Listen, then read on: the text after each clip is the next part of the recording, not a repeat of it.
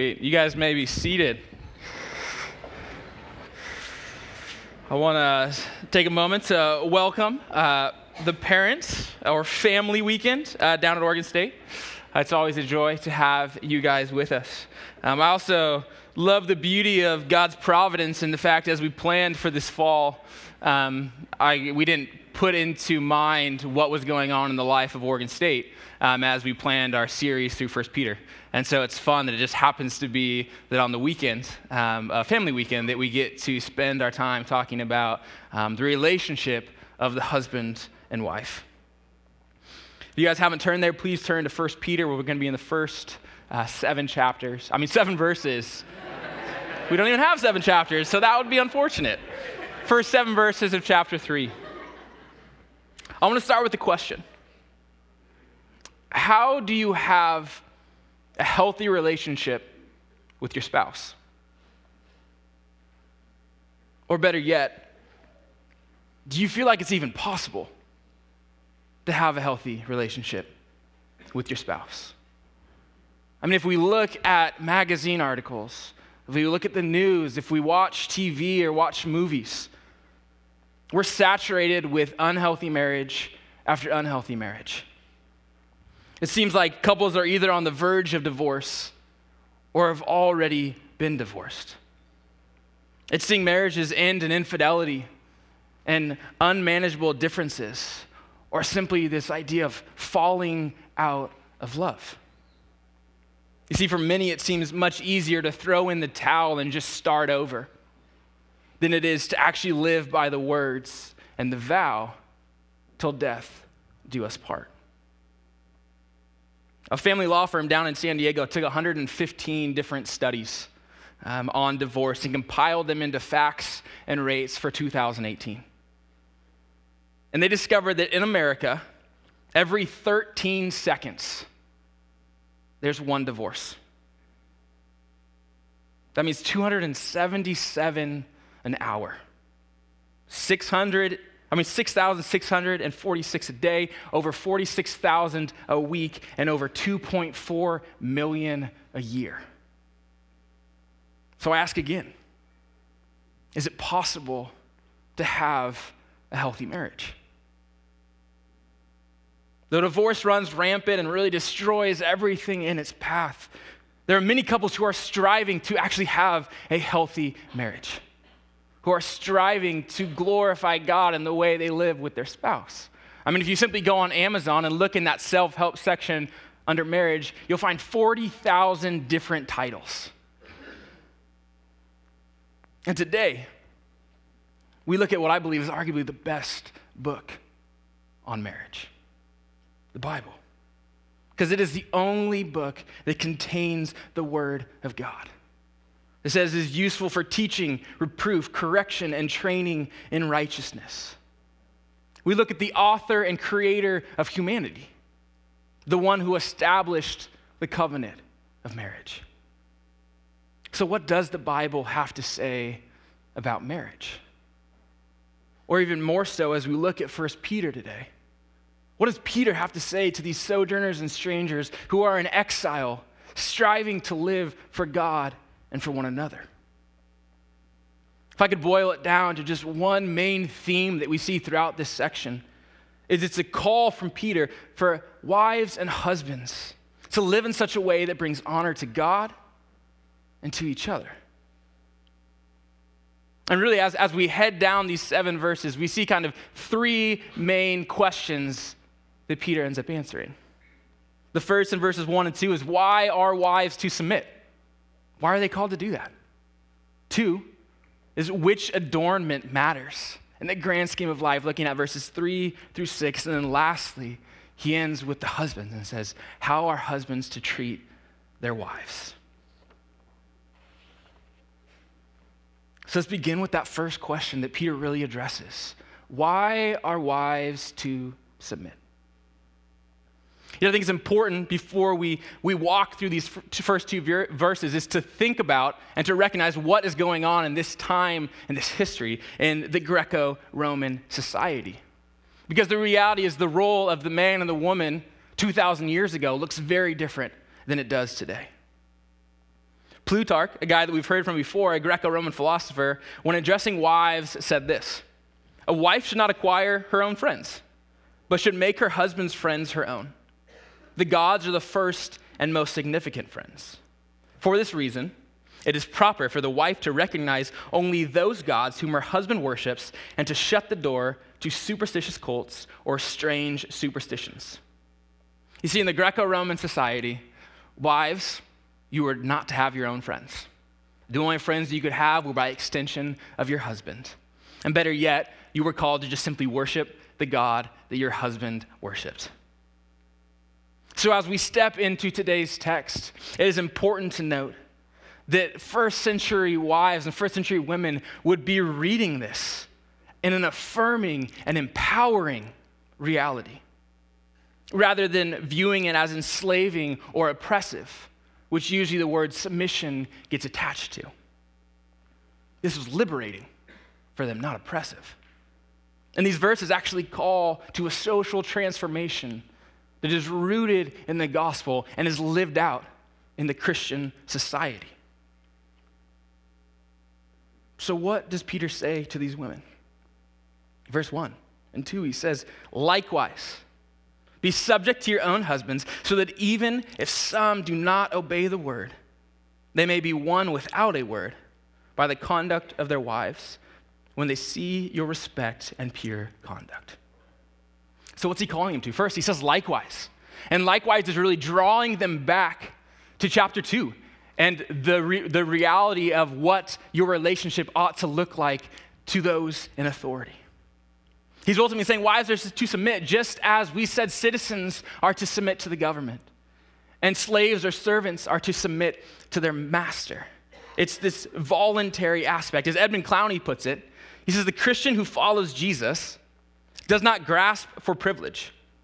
He or she is already privileged beyond imagination. The Christian seeks rather opportunities to imitate Christ in willing subjection to service. And he goes on. Peter says, "Be subject to your own husbands." Wives, submit to your husbands. Whether they're good or bad, kind or unkind, cute or kind of lost that cuteness over the years, he says, submit. Yet what's important to notice is it's a wife's calling to submit to the husband, not men, but one's husband. It's not wiser to submit to all men in society, which I think we can often attribute this idea to, but rather to the head of the household. And what's interesting is Peter's exhortation to, to subject oneself to the husband, to submit, is pretty ambiguous in the grand scheme of things. He doesn't now walk through fifteen different ways in which submission looks. You see, in a sense, he leaves the specifics to the husband and the wife to navigate and walk through, to answer that question of what does submission look like within our home. And we see in this passage that Peter's actually primarily addressing women that are married to non-believers, Christian women who, who live with a husband that does not know the Lord. We see this from the language he uses of even if some do not obey the word, and then this idea that they may be one. You see, he's calling wives' conduct to be respectful and pure, to have the gospel ultimately flow through their actions. But it begs the question of why.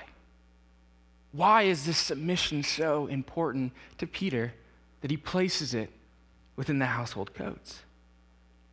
See, Peter has a glorious vision for this call to submit, because it's for the sake of the gospel. You see, pri- Peter's primary concern is the salvation of the husband. For the sake of the church, for the sake of Christ, submit, so that they, your husbands, may be one without a word by the conduct of their wives. And again, this idea of one without a word is not saying that wives cannot speak in the household, nor is it saying that they should not proclaim the gospel at all using words. Because we've already seen in chapter one of First Peter that he says, we have been born again, not of perishable seed, but of imperishable, through the living and abiding Word of God. You see, the Word is essential. So what is he saying without a word? He's addressing a specific situation in which the wife really no longer has been able to talk to her husband about the Lord because of the dynamic of relationship, or maybe he feels like she said it too much. And so therefore he urges the woman not to give up hope, but to rather realize that she still has a weapon to play. And that's the powerful testimony of her life lived through her conduct. Because through this respectful and pure behavior, she preaches the transforming power of Jesus Christ. And for the wife, Christ is that perfect example of true God-honoring submission. See, as a Christian woman, she is who she is in Christ because Christ submitted himself. You see, Christ lived a life of submission. forty-seven times in the book of John, Jesus said he is under God's orders. He submitted himself to the will of the Lord in, in the Garden of Gethsemane, where he said, "Not my will, but yours be done." Jesus subjected and submitted himself to the point of death on a cross for you and for me, on behalf of malicious rebels. Jesus submitted himself. We can think of the worst person possible. That is us. And Jesus submitted himself for our sake. Philippians two says, "Have this mind among you, which is yourselves in Christ Jesus, who though he was in the form of God, did not count equality with God a thing to be grasped, but emptied himself by taking the form of a servant or a slave, and being born in the likeness of men. And being found in human form, he humbled himself by becoming obedient to the point of death, even death on a cross." You see, Jesus submitted and subjected himself because for him, we are worth it. For God so loved the world. He cares for us so much, desires our soul so much, that he willingly endured the cross and thus defeated death. We have been made right, we have been purified through the blood of Christ, and now can stand before our God. As Jesus sits at the right hand of God, this is the call he has on our life, to submit in response. So why submit?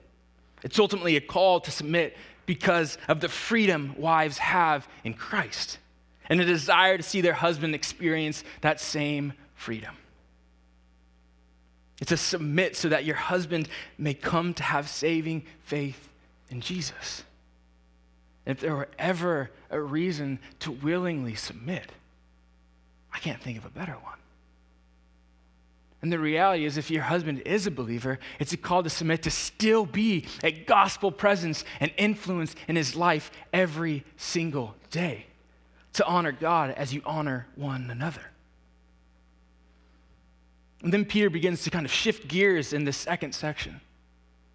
As he goes from this external submission, they're now saying, okay, internally, what does it look like?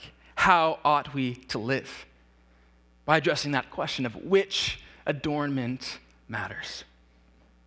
Three through six says, "Do not let your adorning be external, the braiding of hair and the putting on of gold jewelry or the clothing you wear, but let your adorning be hidden in the person of the heart with the imperishable beauty of a gentle and quiet spirit, which in God's sight is very precious. For this is how the holy women who hoped in God used to adorn themselves, by submitting to their own husbands, as Sarah obeyed Abraham, calling him Lord. And you are her children, if you do good and do not fear anything that is frightening." Ultimately, he poses this question to the people. What are you living for? Which do you care about more, the things that are of great worth to society or the things that are of great worth to God? The things that are of great worth to society is this, this external beauty, the aesthetics, the braiding of hair, your jewelry, your clothing. And it's important to note, Peter isn't being legalistic here and saying like, hey, you can't wear any of those things, because if we actually took that to the farthest extent, women should not wear anything, because clothing in and of itself is an adornment. Rather, he's challenging the motivation behind our very lives. He's challenging the wives to think through their play, think through where they place their worth. Is it the external or the internal? Do you put your worth and identity in social constructs, or do you put your worth in who you are in God? Because as Peter says, what is of great worth to God is your internal beauty. It seems to echo the words in First Samuel sixteen that, that ultimately God says to David. He says, the Lord does not look at the things people look at. People look at the outward appearance, but the Lord looks at the heart. And so it's a call for women to adorn themselves with this imperishable, unfading reality of a gentle and quiet spirit. Because he said, this is what is precious to God. And I'm sure we all want to be precious to our Lord and Savior. And the beautiful thing is he's actually calling you really to, to imitate Christ. Because Christ himself said that he is gentle and humble. And he calls all those that are heavy laden and burdened to come to him. He's calling us to imitate our Savior. And not only that, he says that, that living for the internal actually brings you in step and in line with the women of old, who have really led the way for us to the here and now. Holy women like Sarah. He's really saying, if you want to see someone who is truly beautiful to God, look to Sarah. And if, if you know the context of, of where he points us, it feels rather odd. Because he points us back to Genesis eighteen, where these two messengers come to Abraham and they tell Abraham, hey, in a year, you've been waiting a long time, but in a year you are going to have this son of promise. And Sarah's in the tent eavesdropping and, and hearing, and she actually laughs when she hears that. This is her response. Sarah laughed to herself, saying, after I am worn out and my Lord is old, shall I still have pleasure? You see, in, internal beauty is what's important to God. I mean, the reality is Sarah is ninety, and I'm assuming most of us in the room don't think of ninety-year-olds and be like, yes, that is the essence of external beauty. Maybe we do, but we probably don't. Yet God's saying, hey, there's something way more significant in this passage that is beauty. And it's not even, it's not in the laughing, but it's in the response she has of honoring Abraham. It's a sense of reverence and dignity she gave her husband, even in the midst of old age, as she called him Lord, this little L Lord. She ultimately respected Abraham's leadership. But we see that it was her hope in the Lord that made her willing to follow her husband. She submitted because she was confident that God would reward those who submit to him. And it is her hope in the Lord that ultimately we see pushes out fear. Peter calls the Christian woman rooted in the living hope of the gospel to wage war against the fears in their lives, by defeating them in the hope that is in the promises of God, as we see Sarah's hope resting in that promise that God would provide this son. Yet in today's world, submission feels like a dirty word. Many of us have negative connotations with the word submission.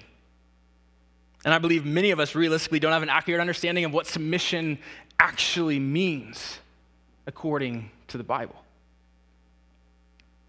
To hopefully help and, and bring clarity to this distinction of roles, I want to look at this passage and kind of deduce what submission is not. Because sometimes the best way to understand what it is is to first knock out the things that it isn't. And I believe in this passage you see five different ways in which they make clear submission does not mean fill in the blank. Number one, submission does not mean the wife is inferior to the husband. does not mean the wife is inferior. See, not only does this passage refute it in verse seven, as he calls you co-heirs of the grace of God, but we actually see this throughout Scripture. At the very foundation of man and woman in the garden, man and woman were created as image bearers in the image of God. Or Galatians three, we see this idea that male or female, it does not matter to God because we are all one in Christ Jesus.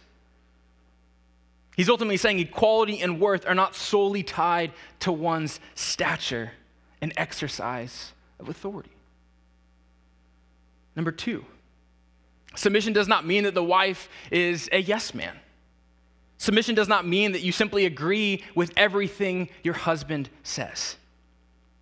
Again, we have to acknowledge Peter is addressing wives where they actually have differing beliefs than their husbands. They believe things that their husband does not. They have heard the gospel and responded to the gospel apart from her husband. It's a call to say, women, you can have your own thoughts, the own reality of your life lived out. Three, submission does not mean the wife avoids every effort to change her husband. And again, we see in this passage that the sole focus Peter is emphasizing his wives is, hey, submit to them, live in such a way that they may come to know Jesus. It's a desire to see the gospel actively and presently lived out in their spouse's life. It's a desire to see change for the sake of Christ.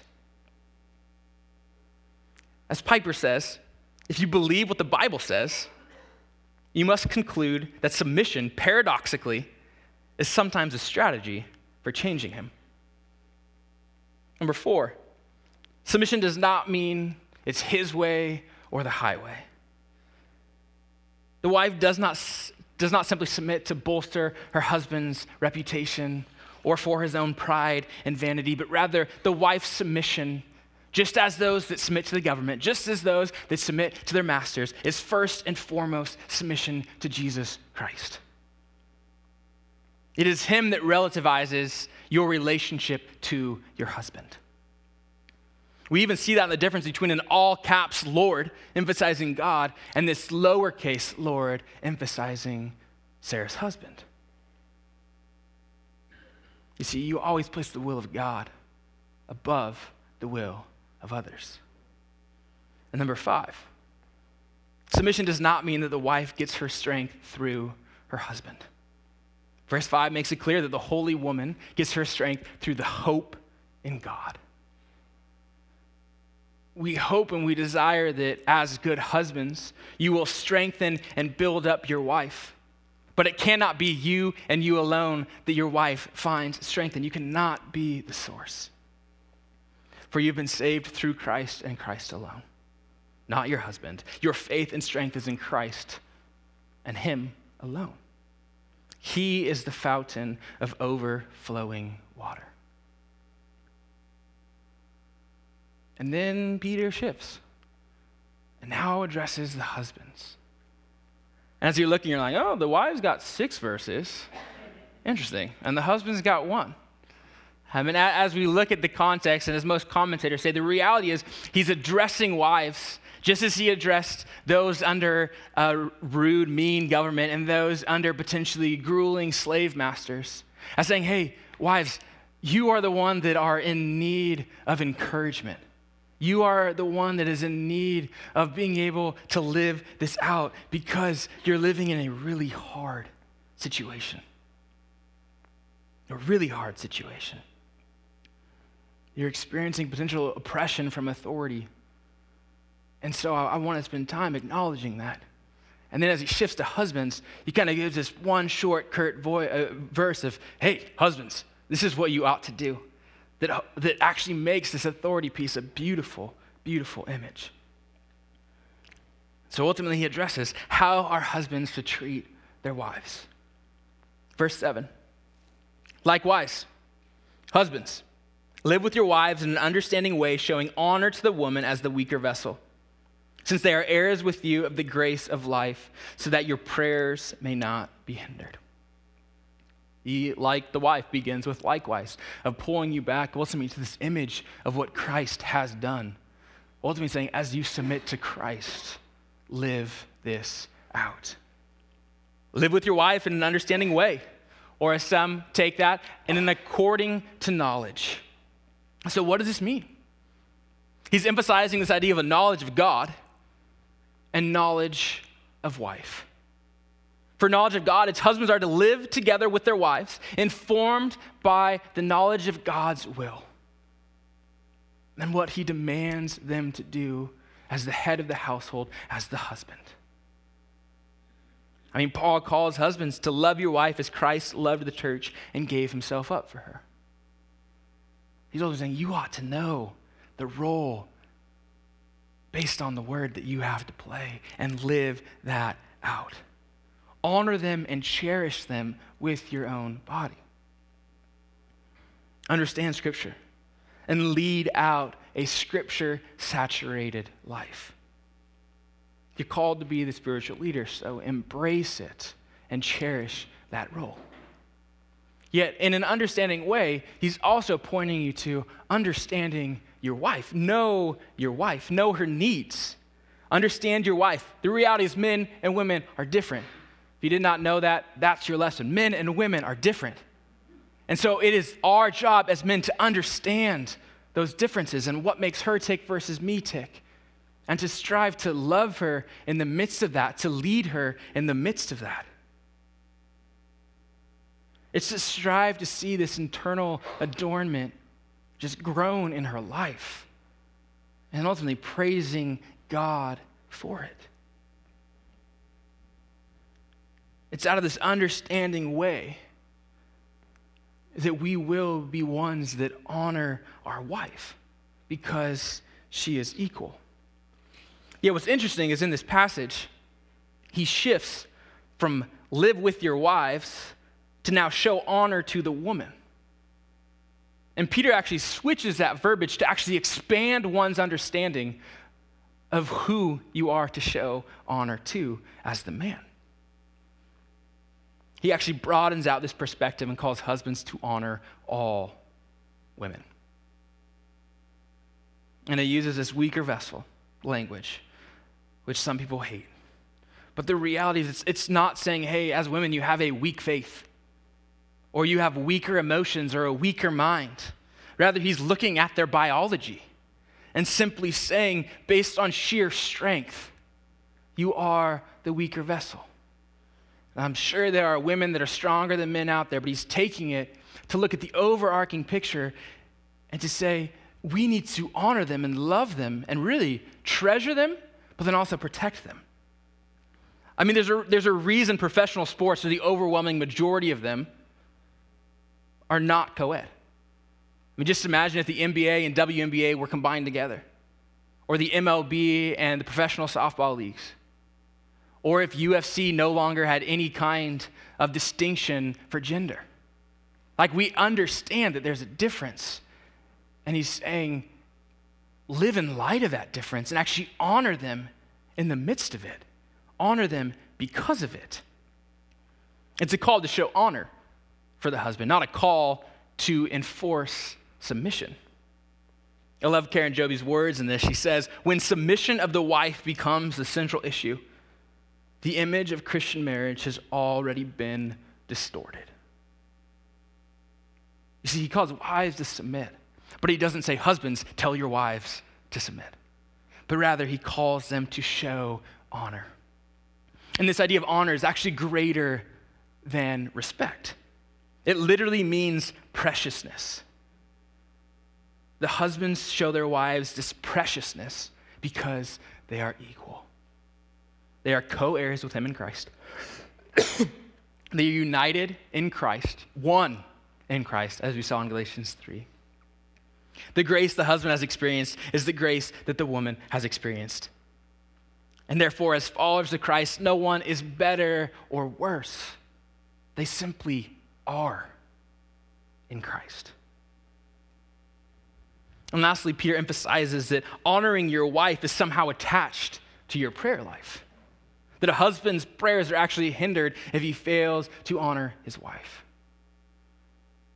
By no means do we want to live in a world as a husband where God doesn't hear my prayers because of how I'm treating my wife. So back to that initial question we asked. How do you have a healthy relationship with your spouse?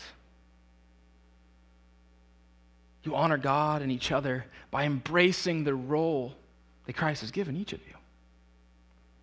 So for the husband, lead your wife, and by and large, lead your family. And that begins by knowing your wife. Know everything that is relevant to her. Continue to study her. She ought to be your favorite subject. Study her response to you and study your responses to her.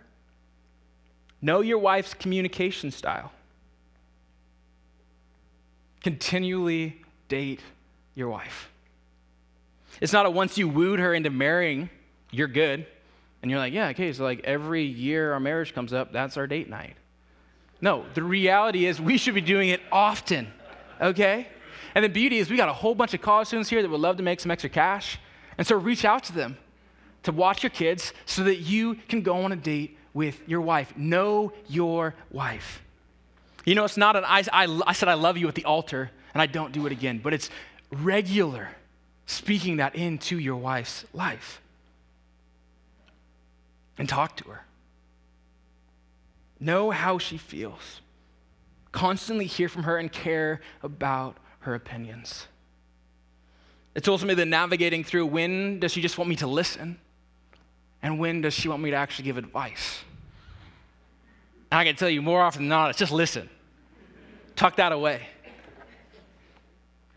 It's ultimately treating her as your equal in Christ. It's cherishing her as Christ cherishes you. And husbands, know the word. You are the spiritual head of your household. Know the word that you may lead your wife and your family according to that word. And know what the word says about your role as a husband, as a father, and as a man. And strive to live out every single day for the glory of God and to honor your spouse. And lastly, husbands, pray with your wives. You see, prayer is a wonderful barometer of your marriage. It's a great gauge to figure out where you're at and what you're processing through. Because the reality is you invite, you invite each other into the intimate relationship with God. You get to see their burdens, their desires, their joys, and then pray in light of that. In our household, not too long ago, I kind of recognized that some of these categories I was I was failing in. Um, and I was encouraged and challenged to read a book called Family Worship. Super short, not even a book, it's a booklet, it's sixty pages. But in it, he talks about this idea of read scripture together, sing together, and pray together. And so not too long ago, we started trying to implement that into our household. And I can tell you how fun and encouraging it's been within our family life. Ivy's only seventeen months old, so she doesn't really grasp anything that's going on. Um, and trying to figure out a song that works for her is very difficult, but we figured out we can sing um, This Little Light of Mine. And as a seventeen-month-old, as we're sitting around the dinner table, as dinner starts to close, she holds up her finger like, This Little Light of Mine. She wants it, you know, and then she'll blow it out and no. But the reality is it's, it's she's like, no, we're not letting that basket come, okay? But the beauty is from a young age, we're getting to see that modeled in her life. But then also getting the opportunity to pray with your wife. And the times I can dare tell you I fail at praying with Anna more often than I should. But it's those moments of prayer, even at the, after the mealtime. You get to see, hey, this is what is on my wife's heart. This is what she longs for. This is what she rejoices in. This is what burdens her. And as you get to know that, you get to honor her and love her well in that way. See, and the beautiful thing is if you strive to understand your wife, And, and submit yourself to the gospel and faithfully pray together, then ultimately your wife's submission becomes a glorious thing in which she can actually rejoice in a Christ-filled experience versus in a burdensome toil. And for the wise, he, he calls her to honor her husband through submitting to him. And that means, to begin, husbands and wives need to have that conversation. What does that look like? Again, he doesn't completely lay it out. We see some of the things that he makes sure it's not, but doesn't completely lay out what submission is. And so husbands and wives engage in that conversation. And if you're a strong-willed woman, he's also saying, do not walk over your husband, but give him that opportunity to, to lead and to grow in his leadership. Or if you're not strong-willed, don't let your husband walk all over you.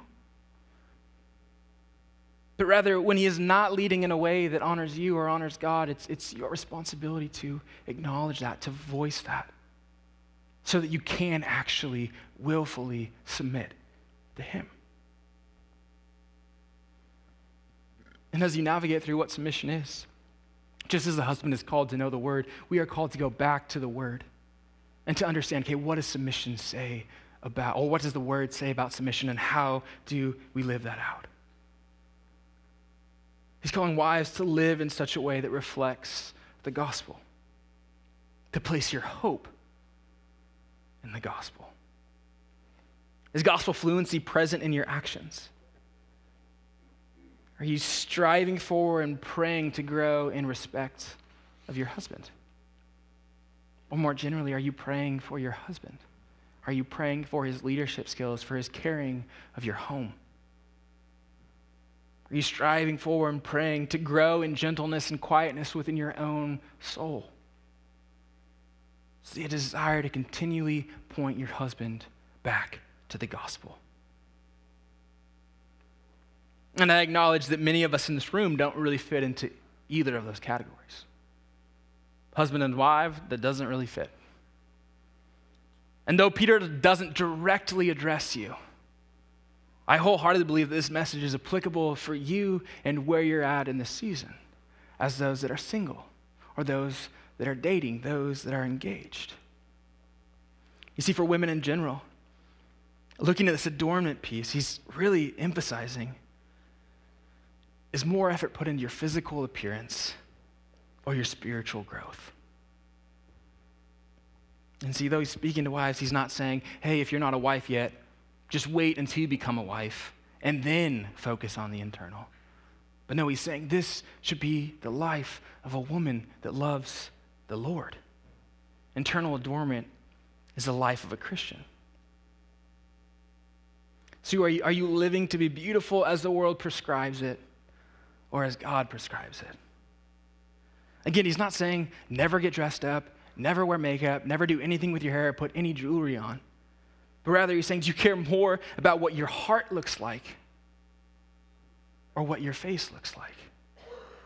For God, the creator and sustainer of the universe, the one that will judge all people, cares about your heart and not what you're wearing.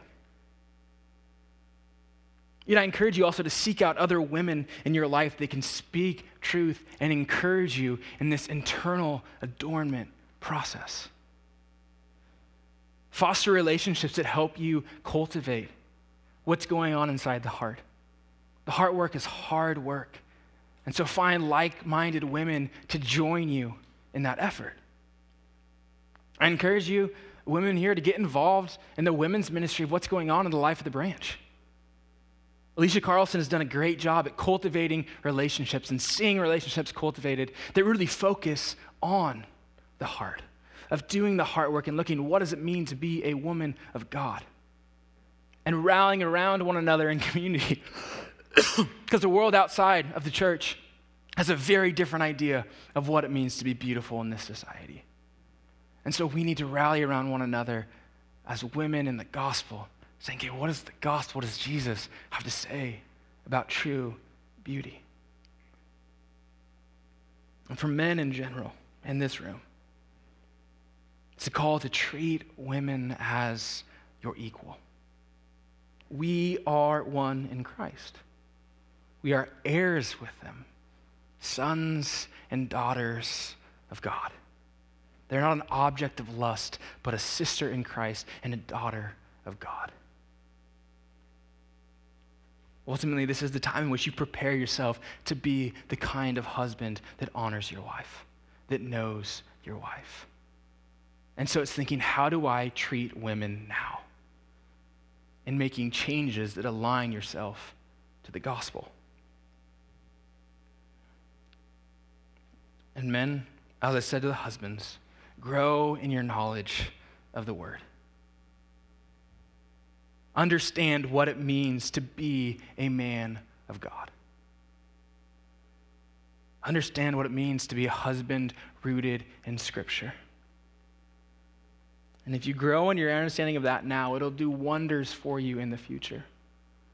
Because not only will you bless your wife, but you'll bless your family, and you'll bless those that come in contact with your family. See, may we be a people who strive to develop and cultivate healthy marriages. Healthy marriages are a gospel testimony, for they point to Christ and his love for the church. May our community be one in which our husbands and wives live in such a way that we bring glory to God and truly honor each other. Let's pray.